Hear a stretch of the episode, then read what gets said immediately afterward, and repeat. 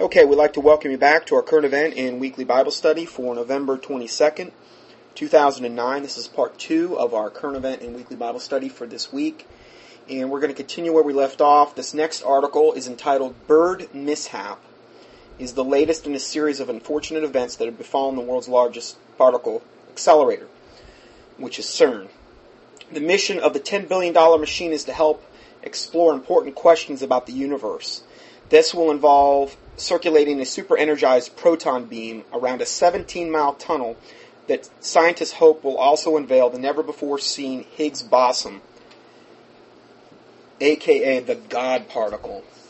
Unfortunately, turning the collider on has turned out to be just as elusive as the mysteries it's supposed to solve.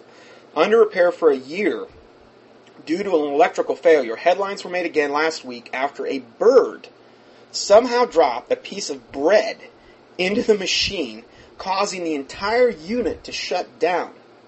This thing's 17 miles long, and a bird drops a piece of bread into it, and it caused the whole thing to shut down? The article goes on to say, how this managed to happen is beyond me. Alarmists say that this is further proof that the LHC, Large Hadron Collider, will never function properly because it is under the influence from the future. Like there's time travelers or something coming back and making sure it doesn't work. Well, I'll give you my theory on that in a second. Then he goes on to say, while it's fun to believe that we could expect a Terminator to intervene next, the Terminator movie where Arnold Schwarzenegger comes back from the future. Anyway, researchers say that the past year's bad luck can be largely attributed to the insanely complex machinery. Well, I believe it's been due, yes, to the Lord Jesus Christ's intervention. I'll give him the total credit, praise, and glory for that. But I also believe his hand was most likely moved through the prayers of the saints. And again, this is something that we need to be in prayer about as well, because this thing is pure evil. And what they're trying to do is create dimensional doorways and pathways of just very, very malevolent, most likely fallen angelic and or demonic entities into our plane of existence. And again, this may have something to do with now, he who now letteth will let until he be taken out of the way. When he's taken out of the way, it's like the doorways are going to be, for a lot of these fallen angelic and or demonic entities, is going to be open. Now, again, we have the bottomless pit in Revelation to look at, where that was opened. Okay, so there are biblical examples of this that we can look at in Revelation as well. But, you know, they've got, if you go up to their website, it's easy to find. Just key in CERN and LHC.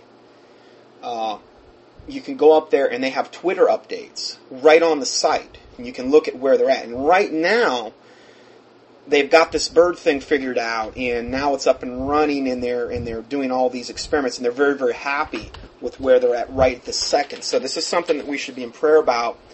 And, you know, may the Lord's will be done, obviously, but this thing's pure evil. Next article is entitled, Intelligent Design and the Raelian Movement Lie. Now, I've done a whole teaching on this. I've done two teachings, one on intelligent design and one on the ancient astronaut theory, the Raelian movement, which I post the teachings at the bottom of this article that will be in the PDF. What I do with the newsletters is I send them out via email to my email list. Okay? Now, people have been emailing me saying, haven't got anything from you in weeks, this and that. I believe my emails are being heavily censored. I can send out my emails and somebody will get them for 2 weeks and then they don't get them for 2 weeks. My mom is I sent her the health ones and I'll send them to her and she doesn't get them. And, you know, we're on the same... We're basically through the same provider and everything. So I've had a lot of problems with that lately. So the best, and that's something I'd ask you to pray about as well, and I am trying to get this more and more figured out. But so far the people that I've talked to, you know, they're acting as though, you know, there's no problem. And there's a huge problem because I've got a lot of people on my email list now and they're not getting the emails anymore. So what I've been trying to do is I'm making sure that I convert these into a PDF format and I put them up and connect them with the teaching that I do, so you can always go up to SermonAudio.com and eventually ContendingForTruth.com and access those PDF files. So anyway, I just wanted to throw that in there. This starts out by saying, human scientists from another planet created all life on Earth using DNA. Traces of this epic... Now, this is straight from the Raelian website. And you may say, oh, the Raelians, there's some type of fringe cult thing. There's no validity. The Raelian movement is really the kind of like a really good synopsis and the essence of the coming one world religion. And you'll kind of understand that as we quote from this article here, right off their own website. Traces of this epic masterpiece of creation can be found in all religious writings and traditions. It is to them that Moses, Jesus, Buddha, and Muhammad referred. It is now time to welcome them. So, evidently they're saying Moses, Jesus, Buddha, and Muhammad all referred to these ancient astronauts that came long, long ago and seeded our planet with humanity. He goes on to say, what happened? On December 13, 1973, French journalist Raël was contacted by a visitor from another planet and asked to establish an embassy to welcome these people back to Earth. Well, what are we getting now with the whole V series? And the next one's coming up this Tuesday, and this is the last episode. There's only 4 episodes.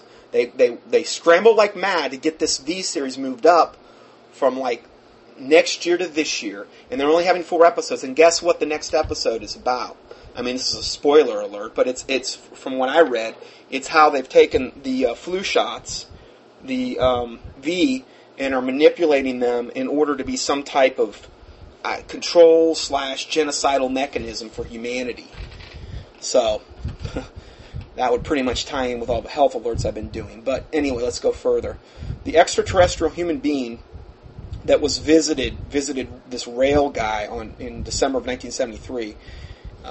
was a little over 4 feet tall, had long dark hair, almond-shaped eyes, olive skin, and exuded harmony and humor. Isn't that nice? Raël recently described him by saying quite simply, quote, if he were to walk down a street in Japan, he would not even be noticed. Well, hold on, the guy's a little over 4 feet tall. No, I think you're going to notice him. And almond-shaped eyes, what, like the almond-shaped alien eyes? I mean, you know, I think he's out of his mind, but... Oh, of course the guy's demon-possessed. He goes on to say, in other words, they look like us, and we look like them. In fact, we were created in their image, as explained in the Bible. Isn't it funny how these cults always want to key in on the Bible and cast doubt on the Word of God? The same thing that Satan did in the Garden of Eden to Eve when he said, yea, hath God said. The first thing that caused a human being to sin on the face of the planet was when Satan tempted Eve and he said, yea, hath God said. He questioned God's word. That's how he did it. And he's no different today.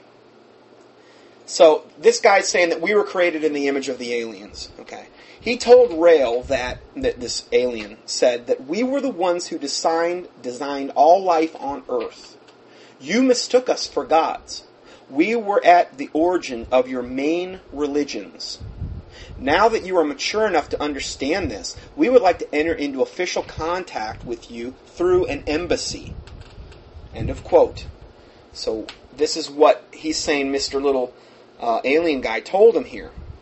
The messages dictated to Raël explain that life on Earth is not the result of random evolution, nor the work of a supernatural God. It is a deliberate creation using DNA. Now, I have talked more and more and more. I know I said I've talked more and more about the United Nations. I've talked more and more and more about the DNA lately as well. DNA seems to be so intricately related with the subjects that keep coming up, whether it's transhumanism, whether it's foreign DNA and the flu shots, whether it's the fact that we look back at Genesis 6 and the sons of God, the fallen angels that come down and procreated with women. What were they trying to do? They were trying to corrupt the seed of mankind. They were trying to corrupt our DNA, which is our biological blueprint. Okay, so this is, they're not changing their tactics, but they're saying we were like a little science project, and they manipulated us and created us in their image using DNA. Goes on to say, by a scientifically advanced people who made human beings literally, quote, in their image. And, you know, as the Bible says, let us make man in our image. Well, this is what they're in reference to. Because they're always wanting to parallel the Bible if they can. What one can call scientific creationism, this is what they call it, which is where we get the concept of what they call intelligent design. People think intelligent design is Christian. It's not. It's totally, it's the ancient astronaut theory, if you go to its very base foundation. And I prove that in the study I did, and I provide those links after this little thing that we're going to read here. Let's see here.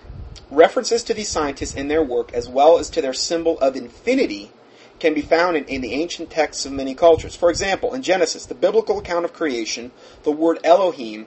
Oh, good, here we go questioning the word of God. The word Elohim in the biblical account of Genesis has been mistranslated as the singular word God. And again, they're really keen on the King James Bible. Okay? Even though they don't come right out and say it, they're saying the word Elohim has been mistranslated as the singular word God. But it is actually a plural word, which means, quote, those who came from the sky. Now, I went into the concordance for Elohim, and not one of the definitions matched that. This is a total lie. The KJV translates this word, God, in the Authorized Version. It translated the word God, uppercase G, 2,346 times. Now, this is from me. This is not from the article. 2,346 times. It translates it judge 5 times. It translates it God, all capital letters, 1 time. Okay, and there's some other translations, but none of them are from those that came from the sky. But the vast majority being 2,346 times. Nothing's even close to that. It means God, uppercase G. Okay? And then it goes on to say, and the singular of this word Elohim is Eloha, which they say means Allah. Like Allah, the moon god of Islam. Yeah, that's what they say it means, which is totally bogus. Again, this word is translated God, Eloha, 52 times in the Authorized King James Version. It's God, uppercase G, but never Allah, the moon god, okay? So again, they're just making stuff up here. This is just Satan trying to question the word of God, and he's doing it through this Raël death cult. So going further, it says, indigenous cultures all over the world remember these, quote, gods who came from the sky. And then I interject, what, like fallen angels? Because that's what happened. These gods who came from the sky, including natives of Africa, America, Asia, Australia, and Europe. I mean, you know, this is how the Mayans and the Indians and a lot of these cultures in Africa and all over the world, this is how they developed their deity system. Through fallen angels that came down and procreated with women and these types of things. This is where we get the legends of like the Greek Titans and those types of things. So it's just all different flavors of really the same deception. And then it goes on to say, leaving our humanity to progress by itself, the Elohim nevertheless maintained contact with us via prophets. So this is how they communicated with us, including Buddha, Moses, Muhammad, etc. And I know they would include Jesus because they said that before. Now, what they're saying and what Maitreya said and what Benjamin Crem says is that we've just totally misinterpreted everything. These prophecies or these teachings and their writings, like the writings of Jesus, have all been corrupted. Again, what are they doing? Questioning, casting doubt on the Word of God. That's how they have to operate. So these Elohim, these aliens, sent us these prophets, Buddha, Moses, Muhammad, all specially chosen and educated by them. The role of the prophets was to progressively educate humanity through the messages they taught, each adapted to the culture and the level of understanding at the time. They were also to leave traces of the Elohim, so that we would be able to recognize them as our creators. Recognize them as our creators. You mean like, for instance, the long-haired ascended master Catholic paintings of the false Jesus that's coming? named Sananda Emmanuel or Master Jesus. This is the one that's coming with the Imam Mahdi. This is the one Maitreya says is going to come with him when he shows up, and then he's going to set him up as the head of the Roman Catholic Church. That's what they say. I'm not telling you what I'm making up. That is exactly what Maitreya says is going to happen. He says he's in Rome right now, waiting to essentially take over. Take over, I guess, where the Pope leaves off. I don't know if they'll call him the Pope or what, but he would be the perfect one from this standpoint to be the false prophet, because he would be the head of the, really be responsible for amalgamating all of the religious systems in the world underneath the banner in Rome and underneath the banner of the Catholic Church. They're all going to get on the same page. It has to happen from a biblical standpoint. So, this would make perfect sense. Now, all of these pictures that we see of supposedly Jesus, this long-haired Catholic renditions.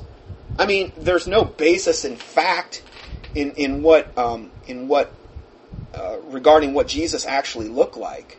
Okay, there's none. There is absolutely no basis of fact. This has just been a brainwashing that has been going on for literally hundreds of years that has infiltrated into the Christian churches, and many people have pictures of Jesus and this hanging up. They have their angels with wings in there and all this other stuff that they shouldn't be having, because these are cursed objects that they're bringing into their house. Remember, the Godhead, the Bible's very clear, is not like that of graven art or of gold or of silver or of precious stones. We're not supposed to do that, because Jesus knew if we did that, we would have a tendency to have pictures and erect altars and have all of this symbology that we would ultimately end up worshiping, okay, which would ultimately turn into like a form of idolatry. Okay, we want to stay away from that. Now, I'm going to prove my point on this thing about this Jesus in a second here. It says, we will recognize them as our creators and fellow human beings when we have advanced scientifically enough to understand them. Jesus, whose father was an Eloha, which means Allah, according to this guy, was given the task of spreading these messages throughout the world in preparation for this crucial time in which we are now privileged to live, the predicted age of revelation. So he always wants to try to tie it back to the Bible. Well, let's see. Isaiah 53:1. We're going to talk about this thing with Jesus having long hair, and also this really handsome Jesus that's depicted in the Catholic Church. This really, handsome-looking, long-haired Jesus. Now, what he calls himself is Sananda Emmanuel, this ascended master that we have these pictures of, or Master Jesus. That's the two names. I know there's probably some other variations there. Isaiah 53:1, who hath believed our report, and to whom is the arm of the Lord revealed? For he shall grow up before him as a tender plant, and as a root out of a dry ground. Now, this is in reference to Jesus Christ, and we're going to prove that right now. Okay, this is verse 2 in the middle. He hath no form nor comeliness, and we shall see him. There is no beauty that we should desire him. In other words, Jesus Christ, when he walked the earth, wasn't this really handsome guy. It says he has no form or comeliness, and that when we shall see him, there is no beauty that we should desire him. Okay, so he wasn't like, a combination of Brad Pitt and Tom Cruise walking around. It wasn't like that at all. It was, in fact, it was exactly the opposite. Isaiah, and the reason I'm saying this is not because I'm wanting to strain in a gnat and swallow a camel. It's because when this happens, when this deception starts to go down with the whole alien thing, with the whole Maitreya thing, with most likely World War III and possibly swine flu being wrapped up in it, some false flag nuclear event, who knows how it's all going to go down. But most likely it's all going to start to occur at the same time. This whole thing with Benjamin Crem talking about these spacecraft that are in the world right now, that people are seeing all over the place. The star sign, which heralds in the Maitreya. When he comes back, and he's got a dude that's with him that looks exactly like all those Jesus paintings, do you know, just from that standpoint alone, how many pseudo-Christians are going to drop their Bible and are going to say, well, I don't care what kind of doctrine he preaches. That's Jesus, because he looks like him, when they don't even know what he looks like. And they're going to base their whole faith. They're going to end up going to hell just on that one standpoint alone, because they've bought into that. Now, I understand, heaven and hell, salvation issue, it's a separate issue. But I'm saying God said he was going to be the one that was going to send the strong delusion, that they will believe a lie, that they might all be damned who receive not the love of the truth. When this Jesus comes with another gospel, and they embrace it, just because of all the lying signs and wonders, and just because he looks like Jesus, that's part of the strong delusion. So, let's go on with this verse. He has no form nor comeliness, and when we shall see him, there's no beauty that we should desire. Well, but somebody could say, well, we don't even know they're talking about Jesus. Oh, yes, we do. Let's keep reading. He is despised and rejected of men, a man of sorrows, acquainted with grief. And we hid, as it were, our faces from him. He was despised, and we esteemed him not. I mean, everybody essentially abandoned him at the cross. I mean, not everybody, but I mean, the vast majority of his disciples, okay, did. Surely he hath borne our griefs, and then a lot of his other followers did the same. I mean, they didn't, you know, he was at the end of his life when he was crucified. You know, the vast majority of people that had followed him up until that point turned their back on him. So this is fulfillment of this verse.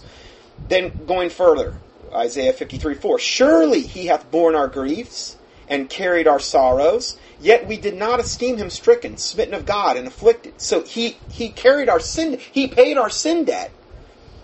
And then, next verse, but he was wounded for our transgressions, he was bruised for our iniquities, the chastisement of our peace was upon him, and with his stripes we are healed. Well, praise the Lord Jesus Christ. But that is what happened on the cross, when he paid our sin debt, okay, by the shedding of his precious blood, by the finished work of the cross. These are all fulfilled within these verses.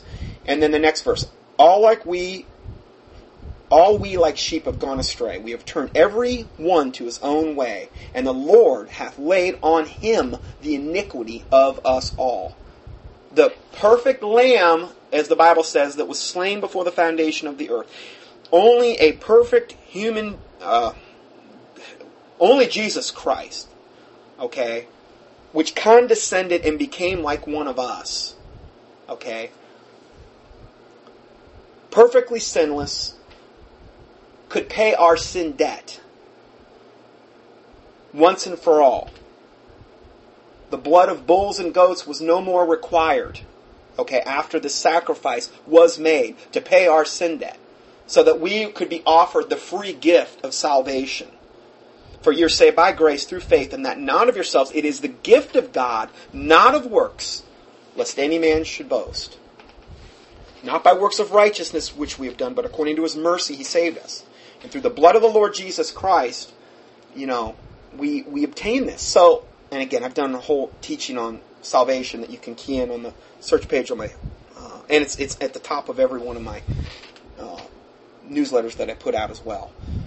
Okay, so we know for a fact that there was no form nor comeliness, and there was no beauty that we should desire him when he walked the earth. I really believe the Lord Jesus Christ let that verse be in the Bible, Isaiah 53:2, and then the subsequent verses that confirm this was Jesus Christ. Because he knew this day was going to come when this false Jesus shows up, so that his remnant, his true flock, will not be deceived by this, and that we can go and help others understand this concept as well.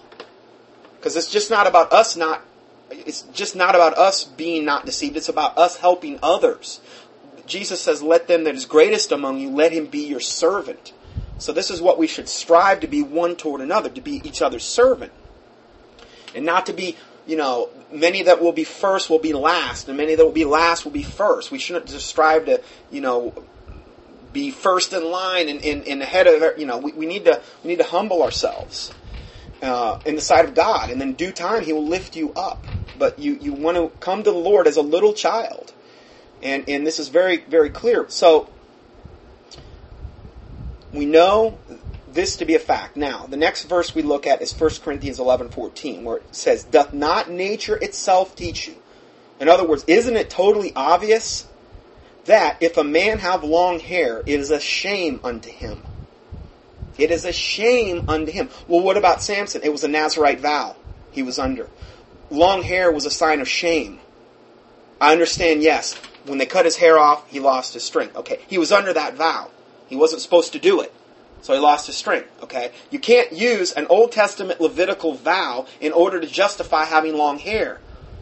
I was just in a debate this week with somebody about this, and evidently they have long hair, and and I'm not turning this into a heaven and hell issue here. Okay, I'm just saying that the Bible's very clear on this, and then it talks about then the next verse where long hair in a woman is for her glory.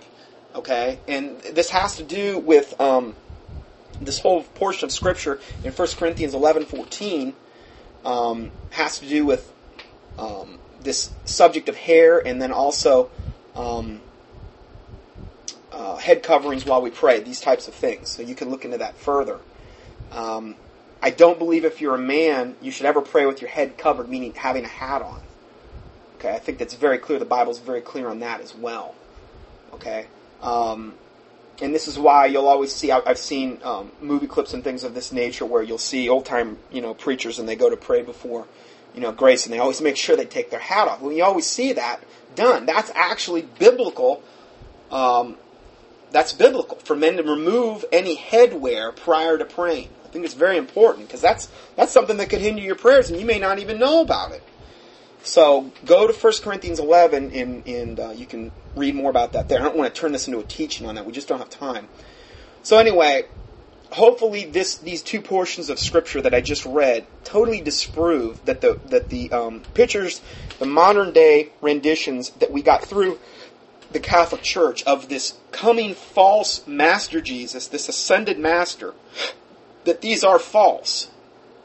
And that we're not destroyed for lack of knowledge regarding that. Because I'm telling you, that by itself is going to be a huge way that many people get deceived. They're not going to be able to get beyond what their eyes are seeing. They're going to be saying, wow, this really is. Well, Satan comes with all lying signs and wonders. It's not going to be a big deal for him to try to pull that one off. Okay, let's go to the next article. This is on the obelisk in the church steeple that is a pagan Masonic symbol. This is by Steve Delaney, but there's many quotes in here not from him that also confirm this information.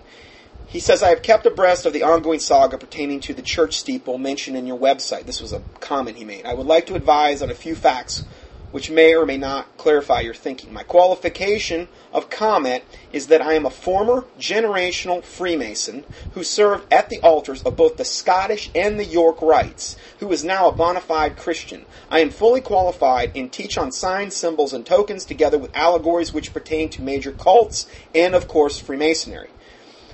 Whether one refers to the tower in question as an obelisk or not, it is not of significant value, for it is a raised stone and one which is contrary to the word of God, according to Leviticus 26:1. And again, remember, the Godhead is not like that of graven art, gold, silver, precious. Okay, so it's not something where we want to erect all of these symbolic religious symbols. I don't see any place in the New Testament telling us to do this. And I see any place where the apostles and the disciples were going around erecting big crosses everywhere, having all of these religious symbol. I don't see it anywhere. They were preaching the word of God, and this types of things. They weren't concerning themselves with this. But nowadays, it's so incredibly prevalent. Now, I've done a whole teaching on the cross of Christ versus, it's called the cross of Christ versus the accursed tree. Okay, because there's a very important distinction there, and this has a lot to do with Catholicism, where we got our major influences from originally. Just like these pictures of the long-haired, good-looking Jesus that we see. A lot of this came from the Catholic Church. So let's go further here. He goes on to say, however, having had the site of the building in question as presented in newspapers, I will confirm without equivocation that the offending tower, meaning this church steeple, is in fact an obelisk in the full Masonic sense of the word. The entire issue is one of secrecy. Well, see, that's the whole thing about the Masons. It's a secret society, and only the members know anything what's going on, and only the upper level members, like the 30th, the 31st, the 32nd, and the 33rd degree, many times truly know what's going on, and sometimes they don't even really know. going on further, it says, having been taught the significant, remember, this is a generational Freemason here. Having been taught the significance of obelisks, I concur with the late Plato of Freemasonry. He referred to himself as the Plato of Freemasonry, Albert Pike. Okay, and Albert Pike was the highest rank, or was a high-ranking Confederate war general during World War II. He has he's the only Confederate war general that has a statue of himself within the city limits of Washington, D.C.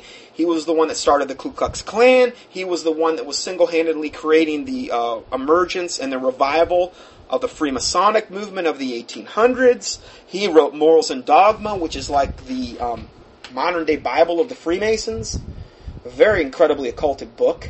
He was a Luciferian, essentially. This man says, I concur with Albert Pike with this quotation, which I add in the addendum of the Masonic explanation and the interpretation of the obelisk.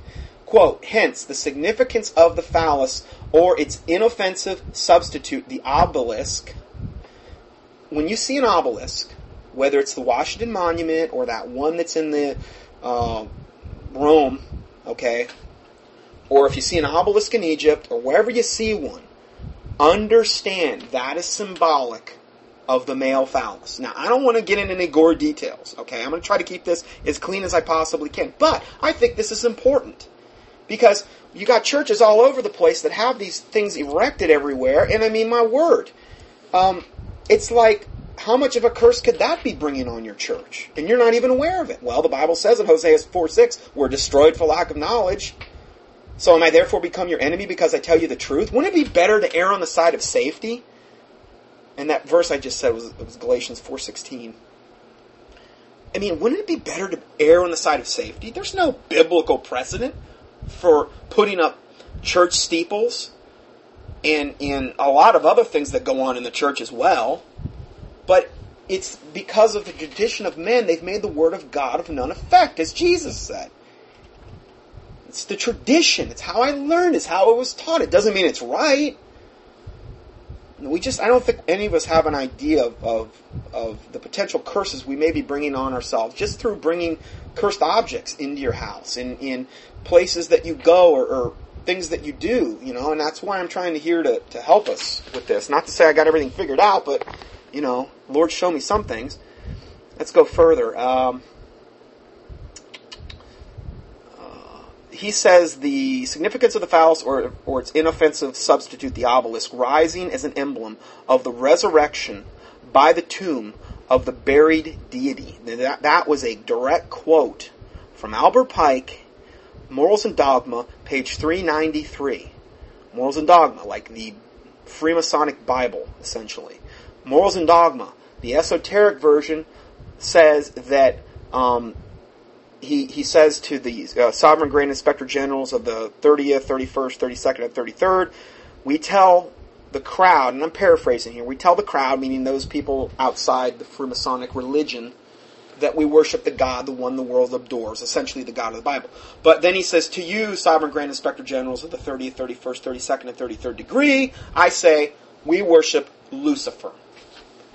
And that if Lucifer were not God, why would Jesus calcumulate him? He uses the word calcumulate, which means to, like, denigrate him. Like, that makes it valid. Well, this is the type of person Albert Pike was. I mean, you see a picture of this guy? Oh, my. He looks more evil than Aleister Crowley. I mean, this guy, he is the full embodiment of evil. Whew. I mean, creepy. Creepy dude. Anyway.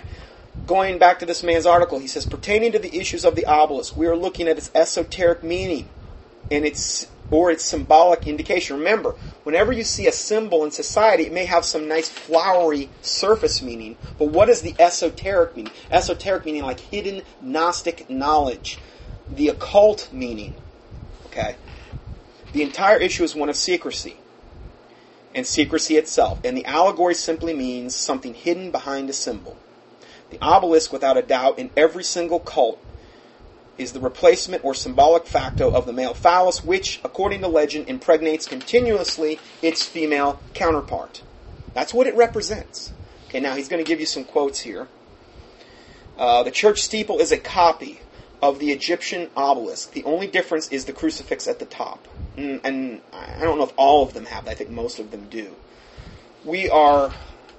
and again, a crucifix, which is one where we actually have the representation of the body of Jesus, which is really a Catholic thing, which is doubly blasphemous, because Jesus isn't on the cross anymore. He's off the cross. He already paid our sin debt. He said, it is finished. It's so blasphemous to represent him. But see, by the Catholics, by them doing that, what it does is it empowers them by saying, oh, look, there's that weak little Jesus. We got to keep re-crucifying him through our weekly communion, taking in the communion host and the whole thing that they do. And again, I've done whole studies on that, but just a very blasphemous symbol. He goes on to say, we are familiar with the Egyptian obelisk, such as Cleopatra's Needle. This has a lot in common with the maypole. The maypole was the symbol for the May King's phallus. Okay? And it is. And this is, what is the maypole? Where do we see this? Well, this is a symbol of fertility. On the eve of Beltane. Now remember, this is how witches and warlocks and pagans and occultists celebrate their respective holy days. This is where we get the word holiday from. Almost all of our holidays are just pagan knockoffs with some type of Christian veneer put on them. And this was started again by the Catholic Church hundreds and hundreds of years ago. I've done whole teachings on Ishtar, meaning Easter, or Christmas, which I call Xmas. I think it's more appropriate. You can go up on the keyword search. I mean, none of us would argue about Halloween, right? Well, the other ones are worse as far as I'm concerned. Because they're just as pagan. And yet we put a Christian veneer on them. And a lot of churches try to put a Christian veneer on Halloween. But again, I've got into that on the studies I've done. So, this maypole is a symbol of fertility on the eve of Beltane, on the eve of Beltane, April 30th. Beltane is May 1st. It's a very high satanic holiday. Celebrants danced around a maypole. The original Egyptian obelisks represented the phallus of the earth god Geb, as he lay on the ground trying to reach up to unite himself with the goddess Neith or Nit in the overarching sky. And I mean, I know that's pretty sickening, okay? But that's what it's representative of, okay? And when the kids have the ribbons and they intertwine it around the maypole, that is symbolic of the union of the male and the female, okay? Fornication, essentially. That's what it's celebrating. Unbeknownst to most Christians, their church symbol is a symbolic phallus with a cross on top. I mean, I don't think God's real happy with that.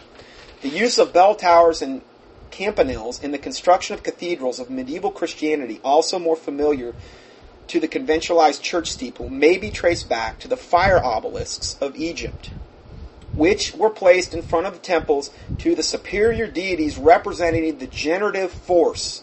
It's all about the fertility rites and gods. Representing the generative force or the rays of the sun, the male principle. Now this quote is from the book, The Egyptian Connection. Albert Mackey, The Symbol of Freemasonry, page 112. He says, Phallus worship is said to have originated in Egypt, where, after the murder of Osiris by Typhon, which is symbolically to be explained as the destruction or deprivation of the sun's light by night, Isis, his wife, as the symbol of nature in search of his mutilated body, is said to have found all parts except his phallus. The phallus, therefore, as the symbol of the male generative principle, was very universally venerated among ancients. And that is a religious rite as well. Now, this article is just rehashed in Nimrod, Semiramis, and Tammuz as well. Okay? We've got all of these fertility cults, all of these cults that were in different parts of the world at different times, and they just put their own little different spin on it. So whether it's Osiris, Isis, and Horus you're talking about, or whether it's Nimrod, Semiramis, or Tammuz, whatever. It's just the same thing repackaged. Same story, different day. So the Washington Monument is a Masonic phallus symbol. Can you guess what the origin of the church steeple is? Babylonianism and Baal worship. The same phallic image has been passed down through the history to us today. It is named Its name is the obelisk. The sacred phallic symbol of Osiris Nimrod is now standing in St. Peter's Square at the Vatican. They've got the second largest one with a in St. Peter's Vatican with a cross erected on top of its pyramid, and it's also standing 550 feet high in Washington, D.C. As the Washington Monument. Now, from what I've read, it's 555 feet above ground, but it also goes down another 111 feet underground, because obviously if you have something that high, you just can't have it just sitting on the ground. You got to have it really anchored deep. Well, if it goes down another 111 feet, that makes it 666 feet high from its foundation underground. Wow. And did you ever see that thing at night? It's got those two little red eyes. I mean, it looks pure evil. But, you know, it's the whole Washington architecture and landscape. If you get Riddles in Stone by Cutting Edge, it'll walk you through it. I mean, it's a brilliant expose, and, you know, on this. And it's come out now. There's no way they can deny it anymore. Washington, D.C. is totally laid out in a very satanic, occultic pattern in the architecture. And they do it for you know, reasons, in order to... It's part of their religion, in order to gain more power, in order to evoke more witchcraft. And this is the place that sets our laws and rules, and you know, where our government essentially sits. And no wonder things are so wicked. And he goes on to say that this, all of this is the origin of the church steeple. So, again, if I was you, I'd err on the side of safety on that one. Now, the last article here is entitled, Why I Murdered 13 American Soldiers at Fort Hood. Nidal Hassan explains it all to you. Okay, this is the recent murder that took place. This is by Barry Rubin, November 14, 2009. If you find this useful and interesting, please read and subscribe to Barry Rubin's blog. I should have edited that out. But anyway, how do we know that the attack on Fort Hood was an act of Islamic terrorism? Simple. Major Nidal Hassan told us so. You've seen reports of a long list of things he did and said along these lines. But what's most amazing about all this is Hassan is the first terrorist in history to give an academic lecture explaining why he was about to attack. Yet, that still isn't enough for too many people. That isn't enough for many people, I should say. Including the President of the United States, to understand that the murderous assault at Fort Hood was actually a jihad attack. Now, I understand. There's people up there. They're saying that he was a patsy. And I think Alex Jones makes a lot of good points that our government was the one that started Al-Qaeda, and that we actually worked with Osama bin Laden. And I mean, I believe that he's shown, not just him, but a lot of other people have shown the interplay there, the ties there. Why? And you'd say, well, why would our government want to do that? Because they want to bring order out of chaos. They create the problem, they fund the problem, and then they give us their version of the solution, which has always taken away more of our rights. I mean, let's face it. If we got hit with a false flag nuclear event, or let's just look at 9/11 alone, what has been the result of that? The massive taking away of rights of Americans, initially through the Patriot Acts, and then Project BioShield and a lot of other things that they've done. Okay? So, it's all by design. I'm not saying that this man, and so Webster Tarbley was interviewed on Alex Jones. He's saying that Nidal Hassan is a patsy, okay? And that very well may be true. But I'm just going to stick with this particular article on talking about the tenets of Islam, because he does it for me. This confirms everything that I have ever said about the Islamic religion, okay? Now, I mean, not everything, but it confirms the main points, that it is part of their religion to kill infidels, which are unbelievers in Islam. They are commanded to do that. If they are going to be a good Muslim and faithful to Allah, they should all be strapping on nail bombs and running into cafes and blowing everybody up that aren't Muslims. Because that is what they're told to do under jihad, which is holy war. They're told to do it in the book of Quran. Now, they'll say, well, yeah, but there's a lot of good Muslims out there. You know what? They're not They're like a lukewarm Christian that's not following the Bible. That's all they are. You know, you can't deny what's in their book. I mean, I'm going to read you some of the quotes. I believe you can actually go up and watch this lecture. I didn't do it, but he gave this lecture, this major. The guy that went you know, crazy. Or actually, he wasn't going crazy. He was pre-programmed to do this. Hassan is the first terrorist in history to give an academic lecture explaining why he was about to attack. It was reported that the audience was shocked and frightened by his lecture. He was supposed to speak on some medical topic, yet instead, because he was like in, I think, psychology, but instead he talked about, quote, the Quranic worldview, meaning the Quran, the Quranic worldview as it relates to Muslims in the U.S. military. I think it's a very valid thing he brings up. All you have to do is look at the 50 PowerPoint presentation slides and they tell you everything you need to know. Now, why wasn't this devil kicked out as soon as he gave this? He's totally telegraphing what he feels that he has to do and what all Islamic people in the military should be doing, and yet we let him stay in. Oh, we want to be politically correct. It's okay for them to kill us, but we dare not speak a thing about the Muslims. They're a religion of peace, after all, right? I mean, you know, just let them have their little rallies, and they bring out their wonderful signs like behead all those that say anything against Allah, and kill them, kill the infidels. And I mean, I've got the pictures, and just go up to the keyword search box on my homepage on SermonAudio.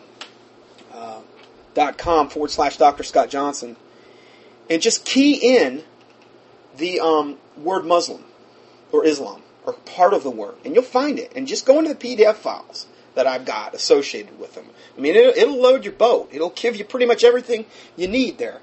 So it is this guy who's writing this article says this presentation he gives is quite a good talk. He's logical, presents his evidence. This is clearly not the work of a madman or a fool, though there's still a note of ambiguity in it. He's still working it out, what to do in his own mind, and trying to figure out if he has a way out other than the effect of deserting the U.S. Army and becoming a jihad warrior. I mean, evidently he was torn at some point. Ultimately, he concluded that he could not be a proper Muslim without killing American soldiers. According to the Quran, he's right. Obviously, other Muslims could reach different conclusions, but Hassan strongly grounds himself in the Islamic texts. Well, so what let's prove this. And I could probably sit here and quote to you for an hour straight out of the Quran all of the horrific verses that are in it. But let's just do a few for argument's sake. The Islamic Bible, Quran, commands Muslims to kill, quote, infidels. In Islam, the Arabic word kafar refers to non-Muslims, often in a derogatory sense, and is usually translated into the English word as infidel or unbeliever. Okay, so this word kafar, which is where they translate the word infidels, it means an infidel or an unbeliever. Let's look at some quotes from the Quran. Surah 33:60. Allah has cursed the unbelievers and proposed for them a blazing hell. Okay, so this moon god has proposed for us a blazing hell. Right. But he's cursed the unbelievers and proposed to them a blazing hell. Now, that doesn't sound real politically correct. That doesn't sound like a religion of peace. Oh.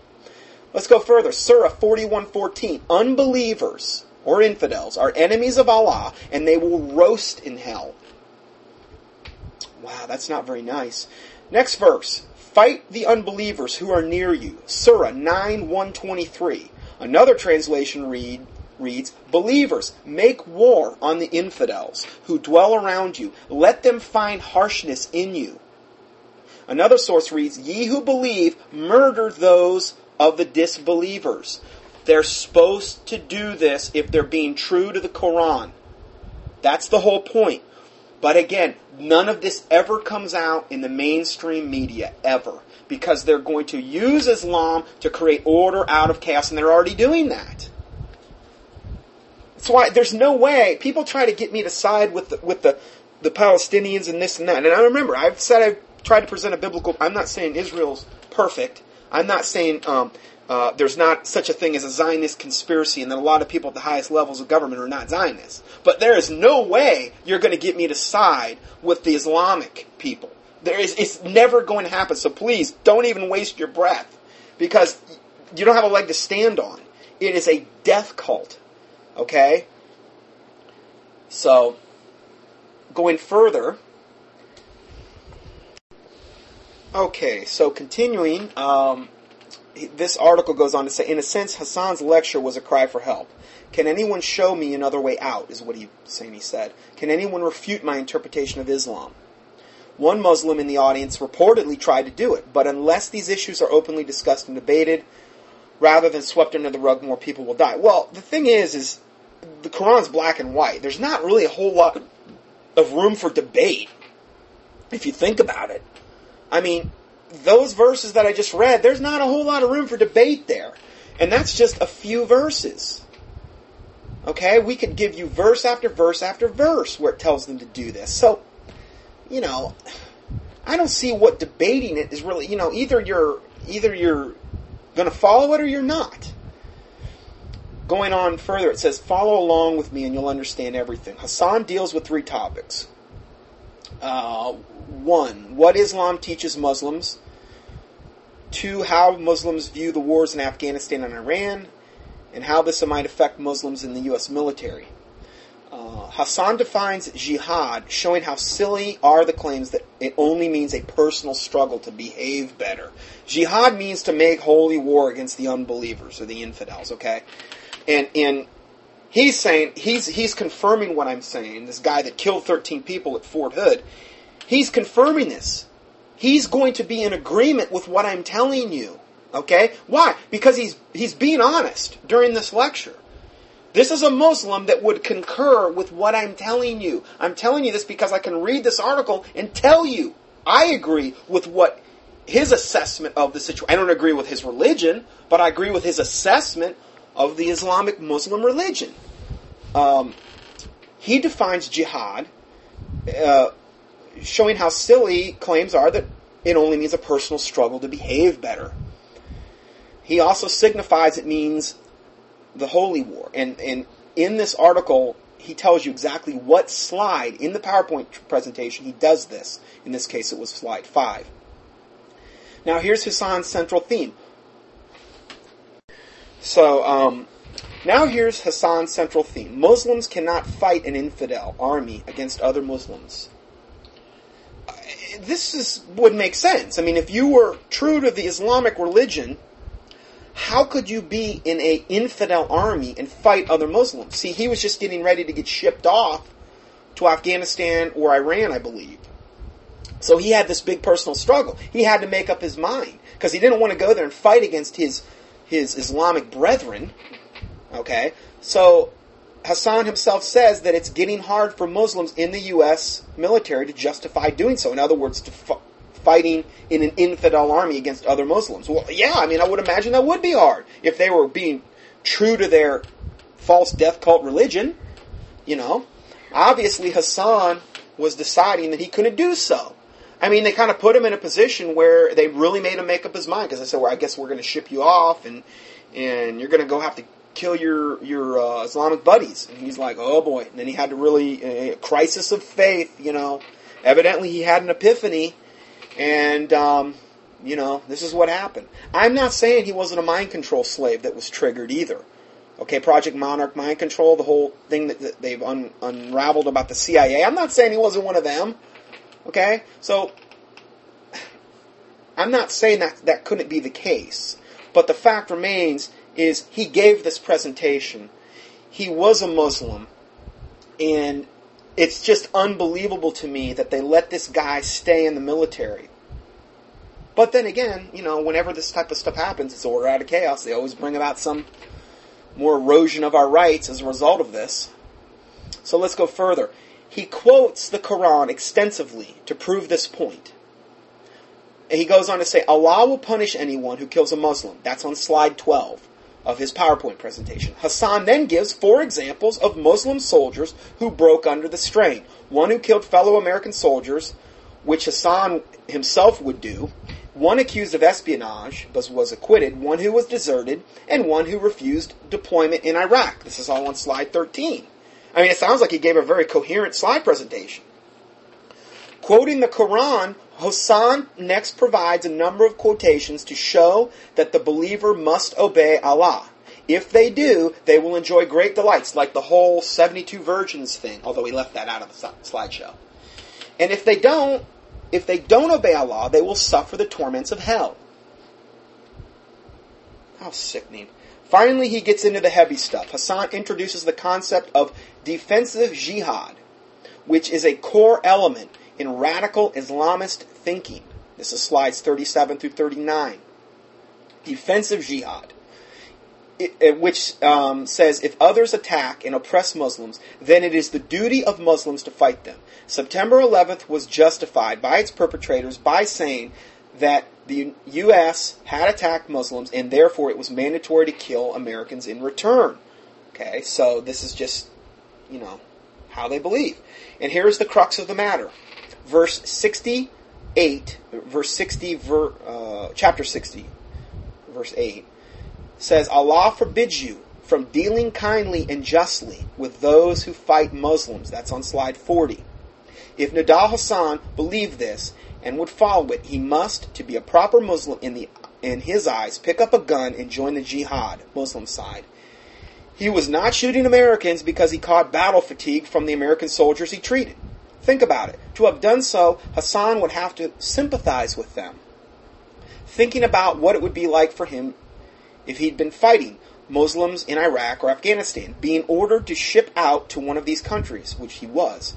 Hassan now had finally decided on, you know, to answer the question, which side are you on? Would he choose to fight on the side of Allah and the Muslims, or to be rewarded in heaven, or would he join with the infidels to be punished in hell and betray his religion? He made his decision.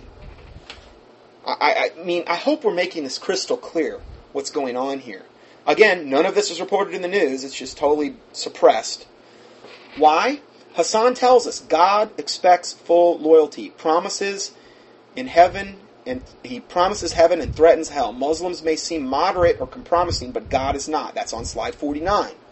And at the very end, he proposes what might be his own escape route. On slide 50, he says, recommendation. Department of Defense should allow Muslim soldiers the option of being released as conscientious objectors to increase troop morale and decrease adverse events. Amen! Number one, we shouldn't have any Muslims in the military at all. None. Zero. This is what this man said on slide 50. That the DOD, or Department of Defense, should allow Muslim soldiers the option of being released as conscientious objectors. I agree. I totally agree with him. At least he was honest. What does he say the result would be? Increased troop morale and decreased adverse events. Well, I would say what he did would be considered an adverse event, killing all these people. The fact that Hassan's lecture has not been the centerpiece of the whole post-massacre debate is a true example of how impoverished are the expert journalists and the politicians are at dealing with these issues. Of course, without exploring the Islamic factor, they're wasting everyone's time. And they are. This is just an absolute waste of time unless you get to the core of the issue, which they won't do because it's not politically correct. And in the process, they're also going to be wasting quite a few lives. So, yeah... And I give you all the links to go to explore this further. It's just unbelievable. Just absolutely unbelievable what's going on in today's day and age. And I'm going to go ahead and stop this study for today. I'm going to go ahead. I know I had mentioned before where I was going to put up a teaching on the Freemasons. I've already done part one. I think I'm going to do part two on that next. And then that way I can actually put up at least a couple parts. And we'll go from there. God bless you.